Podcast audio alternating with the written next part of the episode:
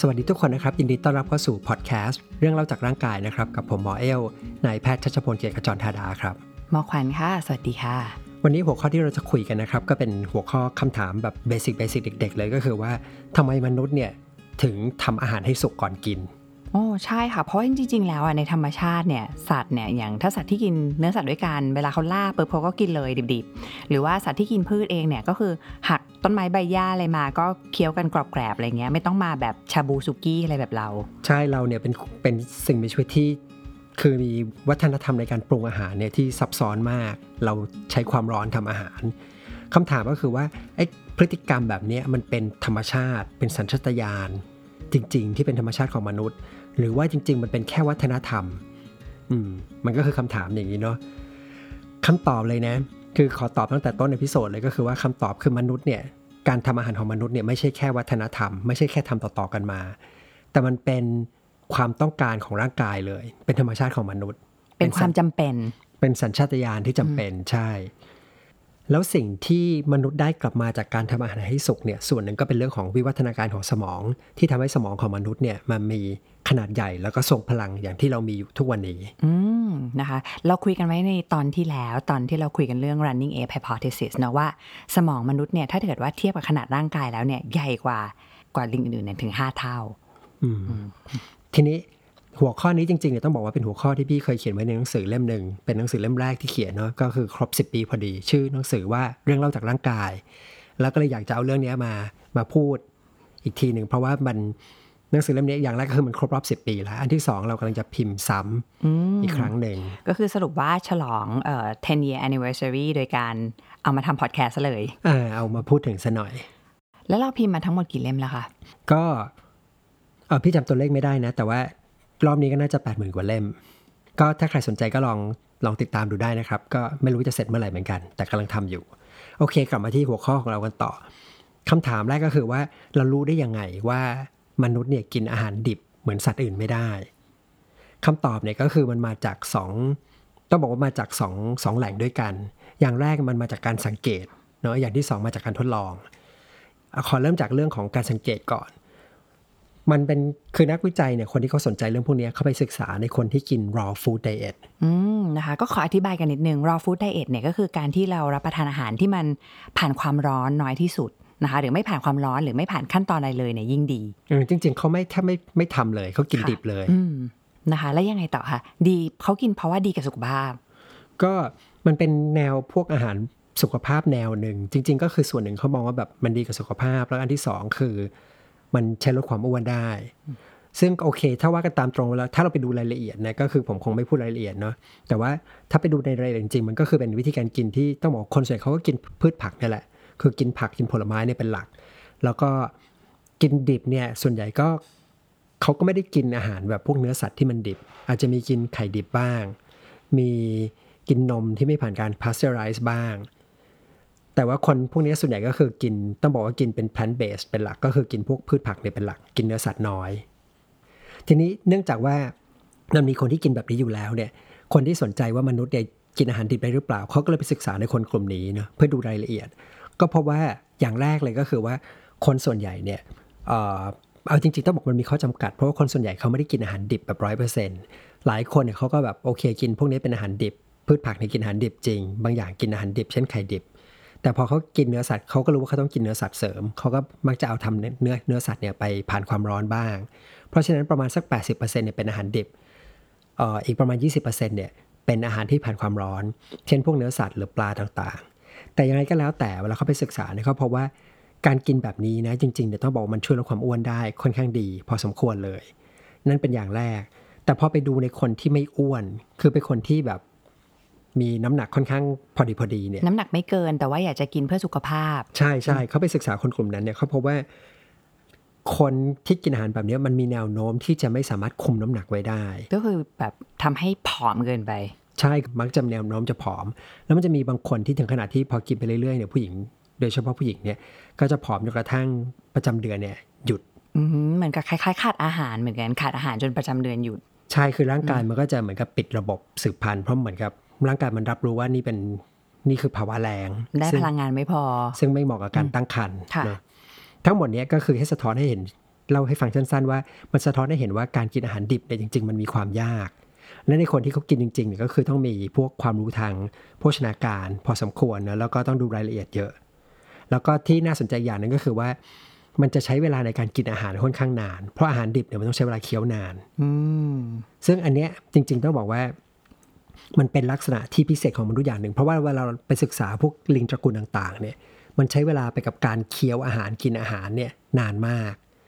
เหมือนอย่างเราดูอย่างพวกสัตว์ พวกสัตว์เล็มหญ้าทั้งหลายแหละสัตว์เคี้ยวเอื้องเนี่ยมันเหมือนกับเล็มกินกันทั้งวันถูกไหม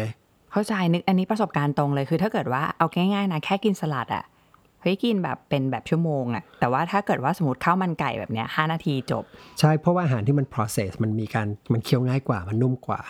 เหมือนกันอย่างเช่นในกอริลลาในชิมแปนซีเนี่ยจะใช้เวลาในการกินอาหารเนี่ยมากกว่ามนุษย์ มันต้องใช้เวลากินนานกว่า โอเค คราวนี้มาพูดถึงหลักฐานที่เขารู้จากการทดลองกันบ้าง ทีนี้ก่อนจะเล่าให้ฟังนิดนึงเนี่ยต้องบอกว่าต้องอขออธิบายเรื่องเกี่ยวกับก่อนระบบการย่อยอาหารของร่างกายมนุษย์สั้น ๆ นิดหนึ่ง ได้ค่ะ ก็คืออ่าอาหารหลักๆเนี่ยที่เรากินเข้าไปแล้วมีพลังงานเนี่ยมันก็คงจะมีด้วยกัน 3 อย่างใช่ไหมคะ ก็คืออย่างแรกเลยโปรตีนนะคะโปรตีนก็จะสลายหลักๆในกระเพาะอาหารนะคะด้วยกรดด้วยกรดในกระเพาะอาหารนะคะ แล้วก็ต่อไปก็จะเป็นคาร์โบไฮเดรตกับไขมัน ซึ่งจะถูกย่อยในลำไส้เล็กเป็นหลักนะคะส่วนลำไส้ใหญ่เนี่ยไม่ค่อยจะทำหน้าที่ทางการย่อยละ ส่วนใหญ่จะเป็นเรื่องของแบคทีเรียต่างๆ มากกว่าที่อยู่ในลำไส้ที่อาจจะช่วยเรื่องการย่อยเพิ่มเติมอีกนิดหน่อย ใช่ก็คือลำไส้ใหญ่มันเหมือนเป็นบ้านของพวกจุลินทรีย์ต่างๆเนาะซึ่งจุลินทรีย์มันก็จะมีประโยชน์กับร่างกายมนุษย์หลายอย่าง แล้วก็ก็จะเป็นแค่ดูดน้ำและเกลือแร่กลับ แต่ว่าการย่อยอาหารหลักๆเนี่ยมันจบที่ลำไส้เล็กโอเค อันนี้เป็นความรู้พื้นฐานฮะที่ต้องรู้เนี่ยเพราะว่าคืออย่างนี้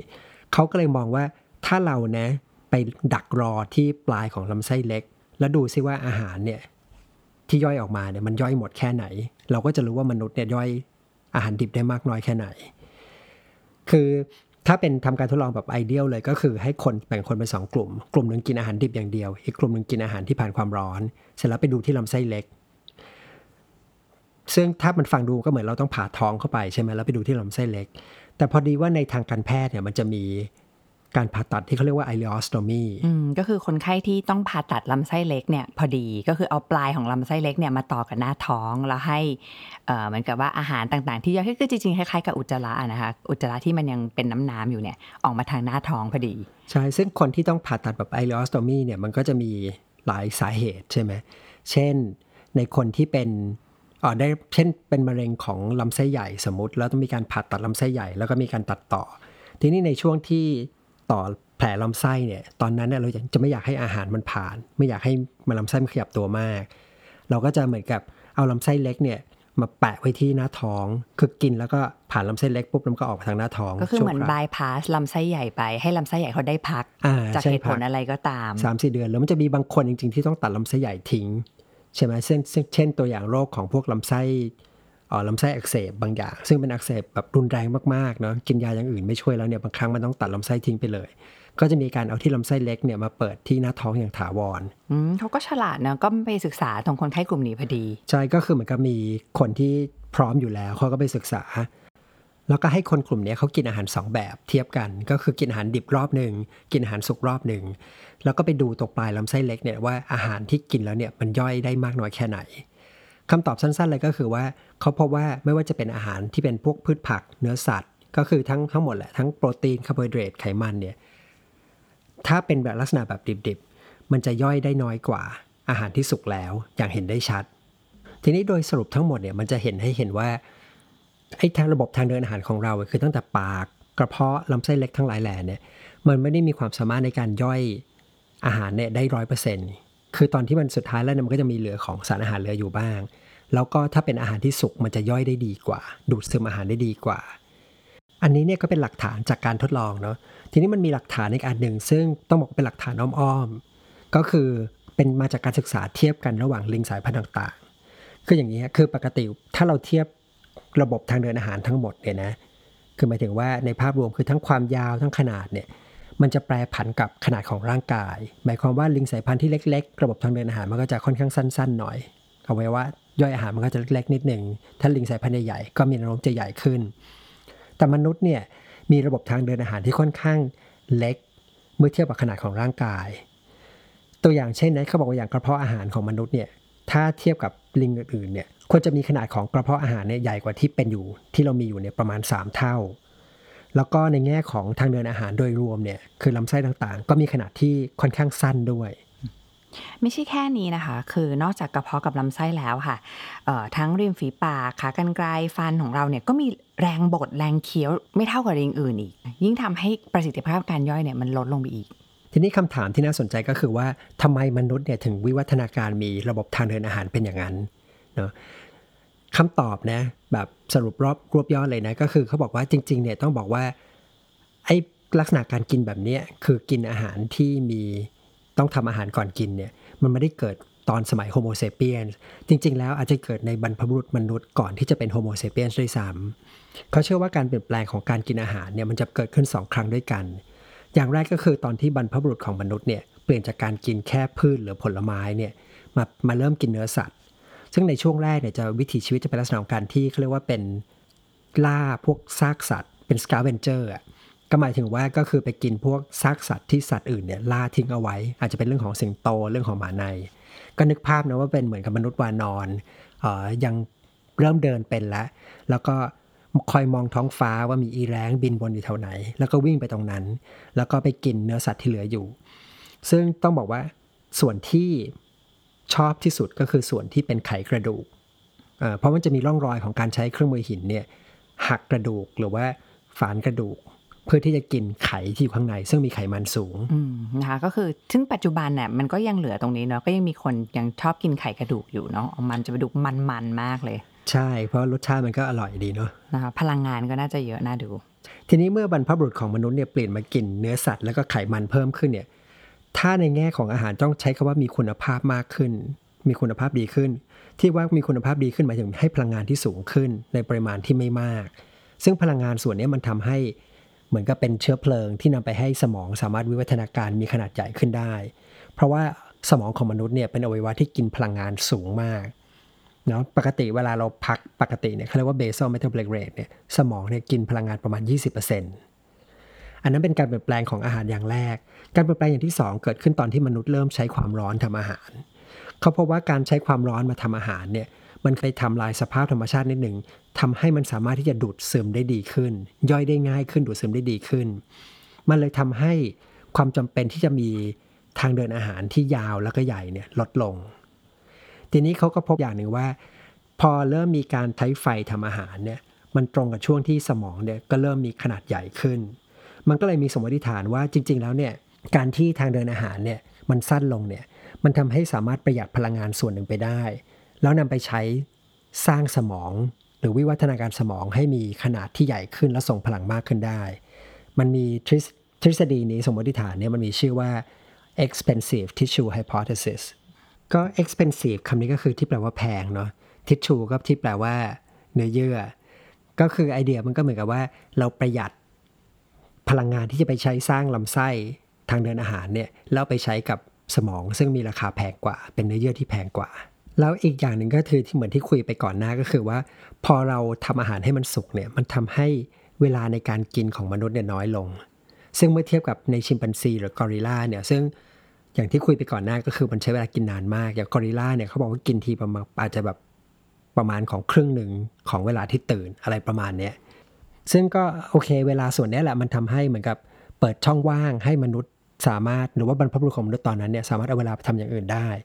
ถ้าเป็นอย่างสัตว์อื่นที่ต้องใช้เวลากินนานๆเนี่ยมันไม่มีช่องเวลาหรือว่าเปิดช่องให้สามารถที่จะพัฒนาทักษะอื่นๆ ในช่วงเวลาที่ว่างขึ้นมาได้